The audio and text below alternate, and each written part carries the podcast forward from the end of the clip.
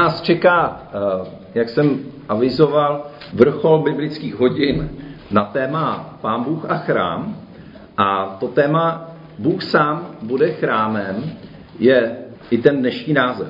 A já začnu trošku oklikou a začnu tím, co je vlastně i o těch Vánocích, to zácné a řekl bych pro mě jedno z nejsilnějších i proroctví, které se naplnilo, o narození Pána Ježíše Krista, a to je z Izajáše 7. kapitoly 14. verš. Proto vám dá znamení sám panovník, hle dívka počne a porodí syna a dá mu jméno Immanuel. To je s námi Bůh. Ale nemám na mysli partenogenezi, tedy e, narození z Pany, e, ale otázku, jakým způsobem se Bůh rozhodne být se svým lidem. Totiž přítomnost hospodina, šekina, troufnu si říct, je to nejdůležitější, o co tady vlastně jde. Slyšeli jste slovo šekina? Tak se zeptám. Broňa už párkrát si slyšel. Už si musel. Tak to jsem rád, protože tím pádem to slovo může spadnout na úrodnou hlínu. Doufám teda, ještě uvidíme. Eh, nejprve, proč šekina je důležitá? Význam slova šekina je to, co přebývá. A lidstvo od jak živá se ptalo po boží přítomnosti v tomto světě. V Bibli máme mnoho obrazů boží přítomnosti, což je teda opis pro tu šekinu. A příběh z ráje mluví o Bohu, který se prochází a rozmlouvá s prvními lidmi. Šekina, tedy boží přebývání, jeho přítomnost je vyjádřením toho rajského života, kterým je šálom, požehnání, spokojenost, hluboká radost.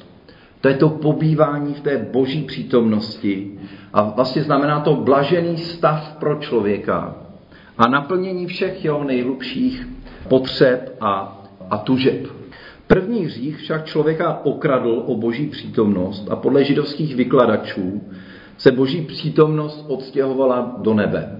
Nebo zůstala v nebi, zatímco eh, Adam s Evou museli pryč. A e, neviditelný nebeský Bůh je vlastně v kontrastu k hmotnému pozemskému životu, zejména tam, kde, kde není v souladu s jeho vůlí. Zjednodušeně se dá říct, kde Bůh přebývá, tam je ráj. Ráj je harmonie, klid, pokoj, štěstí, tedy šálom. A kde Bůh přebývá, není ani zlo, ani hřích, ani smrt. A z toho je patrné, proč byla pro Izrael boží přítomnost tak důležitá. V době Abrahama se hospodin začal zjevovat a pokaždé to byla zvláštní událost. Na takových místech, kde se pán Bůh nějak zjevil, se stavily svatyně, oltáře, obětovalo se tam. Postupně tam vznikaly nejenom svatyně, ale různé památníky, svátky kolem toho, nebo připomínky té výjimečné události. A lidé si přáli, a věřili, že na těchto místech se boží přítomnost může opět ukázat. Proto se tam i modlili, přimlouvali, scházeli se tam. A dalo by se říct, že, to, že toto úsilí, úsilí o boží přítomnost, o tu šekinu, se stalo základem abrahamovské víry, jak u židů, křesťanů, ale částečně i u muslimů. Všichni toužíme po té boží přítomnosti, po jeho přítomnosti, jeho požehnání, blízkosti v našem životě, ochraně. Můžete si dosadit v podstatě to, co nám Pán Bůh nabízí. A s boží přítomností se Mojžíš setkal v plameni keře, který neschořel. Cestou na poušti je provázel sloupový oblak. Byl ve dne stínem a v noci zářil. Poté zahalil horu Sinaj. Stal se symbolem, eh, ten oblak se stal symbolem boží přítomnosti. A jak byla šekina důležitá pro Mojžíše, ilustruje příběh z Exodu 33, ze 33. kapitoly, kde Možíš rozmlouvá s hospodinem o, o pochodu přes, uh, přes poušť do zaslíbené země a hospodin tam váhá, jestli s nimi vůbec půjde, protože ho Izraelci zradili a místo toho, aby počkali na Mojžíše, tak si udělali zlaté tele, které označili hospodinovým jménem. A to hospodina urážilo. A Možíš se za lid přimlouvá a pronese větu, kterou bychom si měli zlatým písmem zapsat do paměti a do srdcí, kdykoliv se rozhodujeme ve svém životě. Exodus 33 říká Mojžíš, jestliže jsem tedy nyní u tebe našel milost, dej mi poznat svou cestu. abych poznal tebe a našel u tebe milost. Pohleď, vždy tento pronárod je tvůj. Odvětil, já sám půjdu s vámi a dám vám odpočinutí. Možíš mu řekl, kdyby s námi neměla být tvá přítomnost, pak nás odtud nevyváděj. Kdyby s námi neměla být tvá přítomnost, pak nás odtud nevyváděj. Bez boží přítomnosti není možné pokračovat dál. To je rozhodnutí víry. Moží si uvědomuje, že být v boží přítomnosti vyžaduje být v souladu s boží vůlí, s jeho cestami, s tím, kdo on je a co chce. A odtud pochází také obava, že boží lid nesmí přijít o boží přítomnost. Možíš si ale uvědomoval, že hříšnost, špína, nečistota je v naprostém kontrastu s Bohem, který je svatý, dokonalý, čistý. A když se pak rozhodne hospodin pobývat uprostřed svého lidu ve stanu setkávání, Mikšan, tam slovo slyšíte, tam ta šekina, Mikšan, ten stan pobývání, způsobí to obrovskou radost a veselí. Víte ale, kde přesně v tom stanu setkávání a poté v chrámu se má zjevovat ta boží přítomnost? Víte to, tak než už to čtete dopředu, ale tak Vzpomenete si, ve svatyni svatých, ale ještě, ještě je takový specifický místo. To rychle čtete dopředu, koukám. Tak eh, je to nad příkrovem, jak jsou vlastně ty eh, cherubové obličen k sobě a já to přečtu tedy, je to přímo nad tou schránou toho desatera, tam uprostřed mezi těma, eh, těma cherubama. Tak to je místo, to je sídlo boží přítomnosti. Jak to hospodin zjevil Mojžíšovi. V Exodu 25, Cherubové budou mít křídla rozpjatá vzhůru, svými křídly budou zastírat příkrov. Tvářemi budou obráceni k sobě, budou hledět na příkrov. Příkrov dáš nahoru na schránu a do schrány uložíš svědectví, které ti dám, tedy eh, desky desatera. Tam se budu s tebou setkávat a z místa nad příkrovem mezi oběma cheruby, kteří budou na schráně svědectví, budu s tebou mluvit o tom všem, co ti pro Izraelce přikážu. Tak to bylo jediné místo, kde byla přítomná ta šekina, ta boží přítomnost, kde, se, kde to víte všichni, že tam nemohl přijít běžný věřící nebo žít prostě kdokoliv. A přítomnost boží nad archou umluvy hrála v historii Izraele mnoho, mnohokrát zásadní roli a stan eh, setkávání Mikšan byl několikrát přenášen a s ním schrána až nakonec počinula v chrámě na Sionu v Jeruzalémě. A boží přítomnost má v písmu synonyma. E, dokonce, jak jsme to četli v tom Exodu 33, tak tam je tvář boží, před tváří boží, nebo taky ruka páně, nebo ruka boží. V Targumech, tedy starých výkladech písma svatého, byla opisována jako sláva boží, anebo jako slovo boží. A to ještě tedy dávno před Kristem. Jako sláva boží a jako slovo boží. A slovo a sláva se skutečně staly opisem pro samotného Boha. Že víte, že se nesmělo vyslovovat Boží jméno, ale vyslovoval se přítomnost slávy Boží nebo přítomnost jeho slova. A e, v Levitiku 26 čteme, e, co říká hospodin, zřídím si mezi vámi příbytek a nesprotivíte se mi. Budu procházet mezi vámi a budu vám Bohem a vy budete mým lidem. A když pak ale došlo ke zničení chrámu a Izrael byl vyhnán, tak kde je teda boží přítomnost? E, dokonce schrána někam zmizela, nevíme dosud, kde je. Možná Indian, Indian Jones to možná našel. Indiana Jones. Tak ten ji hledal, že jo? Ale nevíme v podstatě, kde je. A tak někteří učili, že Šekina odešla se zajaci do Babylonu, ale jiní e, učili, že se vrátila do nebe odkud přišla. I když se Šekina po zajetí e, nenacházela v jeruzalemském chrámu, neznamenalo to, že by přestala být ve světě aktivní. Išmael ben Elíša a Hošia Hrabach učili, že po návratu do Jeruzaléma byla Šekina na každém místě.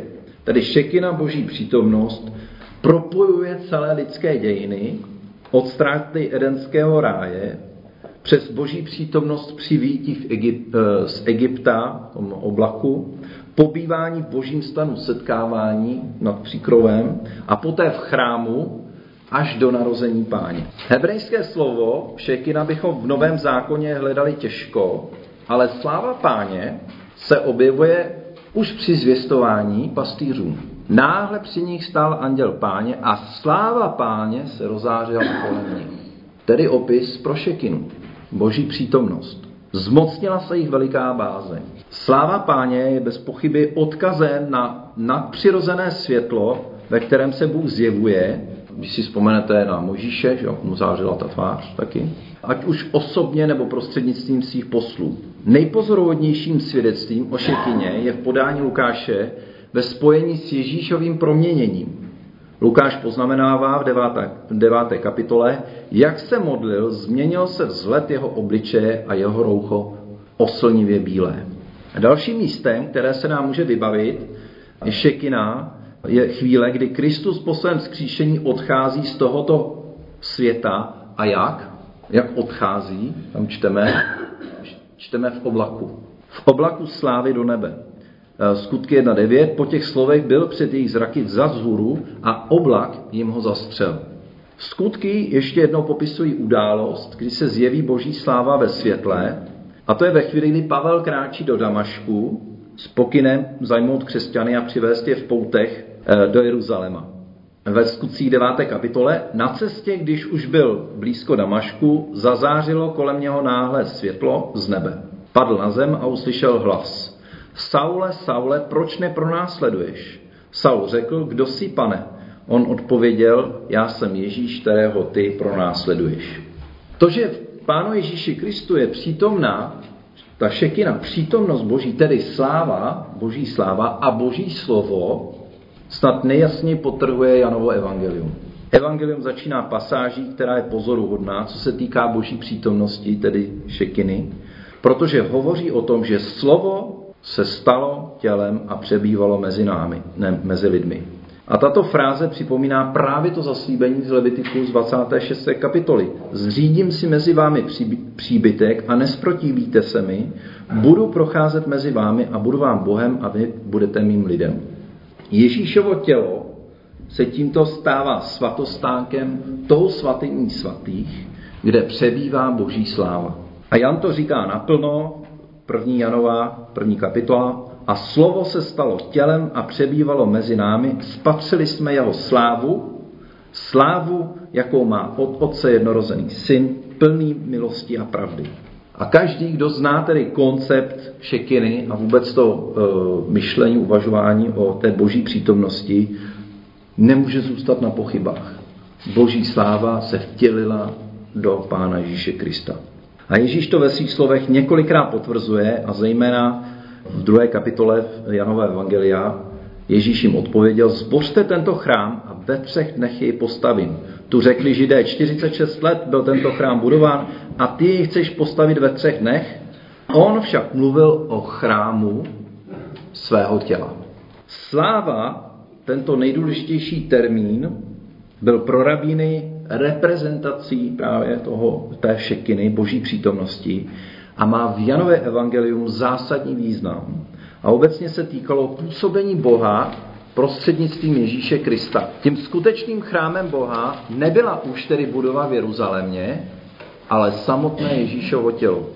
A právě v něm zářila boží sláva a v jeho vzkříšení Bůh jednal svrchovaně ve prospěch všech lidí.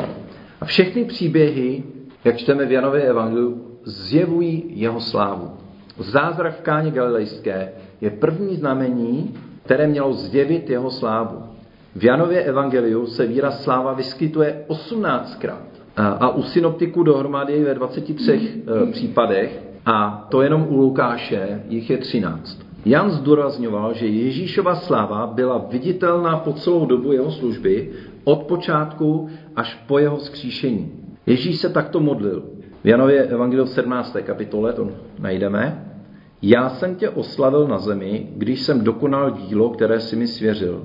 A nyní ty, Otče, oslav mě svou slávou, kterou jsem měl u tebe dříve, než byl svět. Zjevil jsem tvé jméno lidem, které si mi ze světa dal. Byli tvoji a mě si je dal a tvoje slovo zachovali. Nyní poznali, že všecko, co si mi dal, je od tebe Neboť slova, která si mi svěřil, dal jsem jim a oni je přijali. V pravdě poznali, že jsem o tebe vyšel a uvěřili, že ty si mě poslal. Boží lid o přítomnost Boží tedy a o přítomnost Pána Ježíše Krista nepřišel, eh, neboť Pán Ježíš zaslíbil, nebo tam, kde jsou dva nebo tři schromáždění ve jménu mém, tam jsem já uprostřed nich, tedy Boží přítomnost. A Matouš 28, 19 až 20, ale přečtu 20. Učte, aby zachovávali všecko, co jsem vám přikázal. A hle, jsem s vámi po všechny dny až do skonání tohoto věku. A víme, že vylitím Ducha Svatého na církev byla boží sláva, přítomnost zjevená a stále v božím lidu přebývá. To naprosto odpovídá představám mimo jiné o Duchu Svatém judaismu, která vlastně je zjevením boží přítomnosti. Duch Svatý je zjevením boží přítomnosti, jeho slávy. A u Duchu Svatém je řečeno, že je závdavkem toho budoucího, co teprve přijít má. A tím je zaslíbení poslední knihy Bible, zjevení Janovo ve 21. kapitole. Avšak chrám jsem v něm nespatřil. Myslí se tím to boží království nebeské, no, nový Jeruzalém. Jeho chrámem je Pán Bůh všemohoucí a beránek. A přátelé, tady se kruh uzavírá, vzal jsem to teda letem světem od Arama až po nový, eh, nové stvoření. Kruh se uzavírá. Na počátku boží přítomnost Šekina byla tím místem, kam pán Bůh stvořil člověka, do boží přítomnosti. Ve chvíli, kdy boží přítomnost člověk ztratil, uvědomil si, že je to to, co mu chybí na tomto světě ze všeho nejvíce. Proto se začal modlit a vzývat Boha, přinášet oběti a snažit se zpřítomnit Boha. O radost z boží přítomnosti v chrámě boží lid přišel, proto přišla boží přítomnost v Pánu Ježíši Kristu a z toho se radujeme o Vánocích, také dnes. A nyní je s námi skrze Ducha Svatého jako závdavek a plnost jeho přítomnosti poznáme teprve až v nebeském království, kde bude my s ním a on s námi. Amen.